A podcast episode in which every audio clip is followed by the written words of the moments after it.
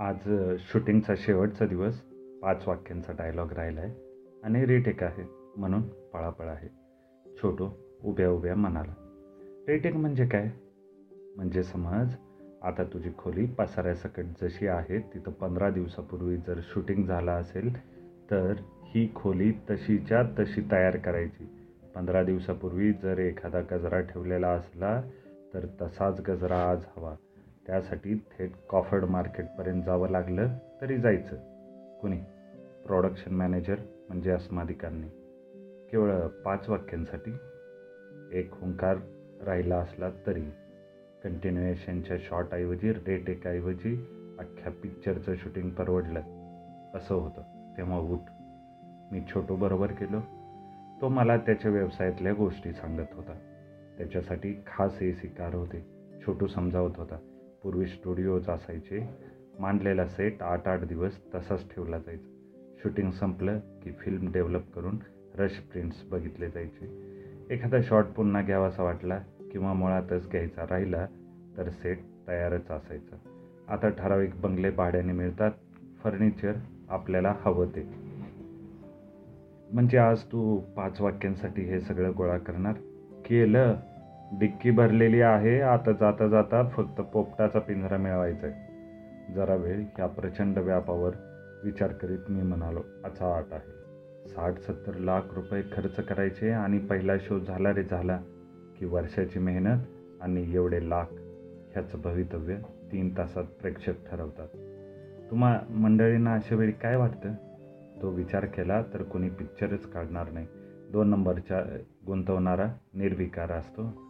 कलावंतांना एक वर्षाची जी निर्मितीची नशा असते त्यातून जे गेलेले दिवस आठवतात आणि मी चिमणीच्या घरट्यापासून सापाच्या टोपल्या एखादा देवारा टी सेट फोडायचा असेल एखाद्या सीनमध्ये इथंपासून एखाद्या विशिष्ट रंगाची मारुती फॅन मिळवताना काही दमछक झालेली आहे ते आठवत राहतो.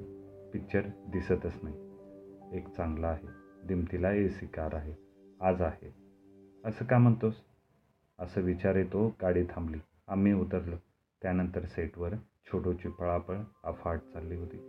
प्रोड्युसर प्रेमकुमार आणि डायरेक्टर त्रिवेदी ह्यांच्यात हुकूम सोडायची जुगलबंदी सुरू होती. स्टील कॅमेरामन सेटिंगचा प्रत्येक कोपरा फोटोच्या अल्बममधून दाखवत होता. खिडकीवरच्या पडद्याला चुन्या किती अंतराने पडल्या होत्या त्याचाही हिशेब होता. छोटूच्या ह्या जबाबदारीच्या कामाला फरफट म्हणायचं हमाली म्हणायची की ससे होलपट की उरसफोड. पण सेट मनासारखा लागल्यावर स्वतः डायरेक्टरने त्याला चहाचा कप हातात दिला. प्रोड्युसरने स्वतःची खुर्ची त्याला बसायला दिली. पेडेस्टल फॅन त्याच्या दिशेने फिरवला. हिरोईन त्याचे केस कुरवाळून शॉटला तयार झाली. मनात अस्मियता नसली की एखाद्या पामेरियन कुत्र्याला कुरवाळलं किंवा जित्या जागत्या माणसाला स्पर्श केला काय? सारखंच का? हे असे स्पर्श म्हणजे बोनस समजायचे? शॉट ओके झाला. दोनच दिवसांनी छोटू मला एका ग्रेड वन हॉटेलमध्ये श्रमपरिहारार्थ घेऊन गेला. आश्चर्य म्हणजे पलीकडच्या स्टेपलावर प्रेमकुमार आणि त्रिवेदी बसले होते. छोटूने हात उंचावून अभिवादन केलं. दोघं आम्हाला त्यांच्याकडे बोलावतील ही माझी अपेक्षा. ते तर विसराच पण त्यांनी छोटूला ओळख पण दाखवली नाही. मी छोटूचं काय झालं असेल ह्या विचाराने पाहिलं. तो निर्विकार होता. दिस इज फिल्म लाईन एका मोठ्या स्वप्नातलं छोटं स्वप्न. म्हणजे काय? पानपारक खाल्ल्यावर बाहेरचा रॅपर आपण सांभाळून ठेवतो का? अरे पण हिरोईनने केसातून हात फिरवला त्याचाही शहारा अंगावर उमटत नाही. तसंच हे. छोटू शांतपणे म्हणाला तुम्ही प्रेक्षकांना कधी कधी प्रत्यक्ष रडवता आणि आम्ही कोरडे प्राशान असतो म्हणून रडवू शकतो. ज्याला दगड लागतो ठेस लागतो तो विवळतो. ज्याच्यामुळे ठेस लागली त्या दगडाला पाजर फुटल्याचं कधी पाहिलंस का? छोटू तू इतक्या निर्विकारपणे सांगतोयस हे ठेस लपवण्याकरता का? छोटू गप्प राहिला. ट्रान्समध्ये गेला आणि सांगू लागला माझं हे सहावं पिक्चर. पहिल्या पिक्चरला शेवटचा शॉट संपल्यावर जेव्हा असं घडलं तेव्हा घरी जाऊन बेदम रडलो. त्यावेळच्या हिरोईनने शूटिंग संपल्यावर तिच्या केसातला गजरा हा तुमच्यासाठी म्हणून दिला. तेव्हा तो गजरा मी प्रीमियर होईपर्यंत सांभाळून ठेवला. कोण होती? आशा मुखर्जी. अशीच एखादी देखणी एक्स्ट्रा त्यानंतर दोन महिने भंग भनंगासारखा फिरलो. एके दिवशी ओशोच्या कॅसेटवरची कथा ऐकली. क्रांती एका क्षणात होते असं म्हणतात. तशी क्रांती झाली. मला कथा ऐकव मी उतावीळपणे म्हणालो. ऑर्डर देऊन छोटू सांगू लागला. चीनचा सम्राट. अनेक शतकांपूर्वीचा. त्या काळातलं वैभव प्रचंड राजवाडा दास दासी सरदार सैनिक भला मोठा दरबार. एवढा मोठा सेट उभाही करता येणार नाही. हा प्रॉपर्टी मॅनेजर बोलला.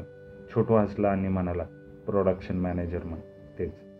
त्या चीनच्या सम्राटाला एक देखणा राजबिंडा नक्षत्रासारखा राजपुत्र होता. त्याने दरबारात पाऊल टाकलं की दरबार प्रसन्न व्हायचा. दास दासी अकारण ओढण्या सावरायच्या सरदारांच्या माना लावायच्या. राजकुमाराचा चेहरा रुबाबदार तरीही खानदानी शालीनता. त्या विराट साम्राज्याचा तो भावी सम्राट. दरबाराची सूत्र तोच हातात घेत असे.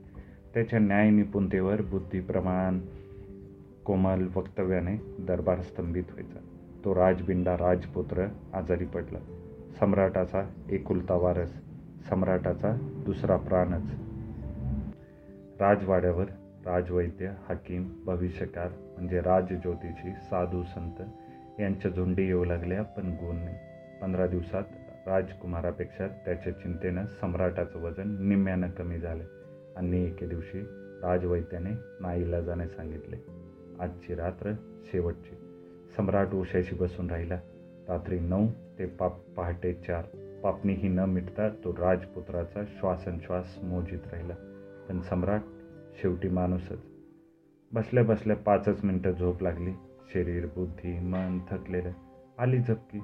तेवढ्या अवधीत त्याला स्वप्न पडलं. नेहमीसारखा दरबार भरला होता सम्राट सिंहासनावर आणि गंमत म्हणजे त्याच्या डाव्या उजव्या हातांनी देखणी देखणी सहा सहा सिंहासनं.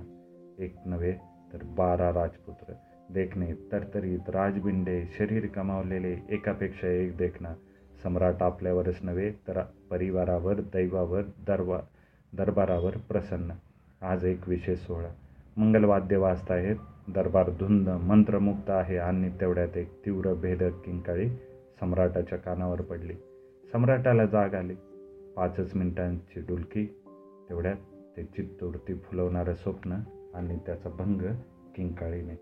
राजपुत्राने इथली यात्रा संपवलेली. राणी त्याच्या छातीवर पडून आक्रोश करीत आहे. सम्राटाने ते दृश्य पाहिलं आणि तो प्रचंड मोठ्यांदा हसत हसत दालनात फिरू लागला. सरदार धावले त्यांना वाटलं सम्राटाला वेळ लागलं धक्का असह्य झाला. एका वयस्कर प्रधानाने सम्राटाला शांत केलं. राजपुत्र गेल्याची खबर दिली. रडण्याचं कारण विचारलं सम्राट हसतच म्हणाला पुन्हा कोणासाठी रडू?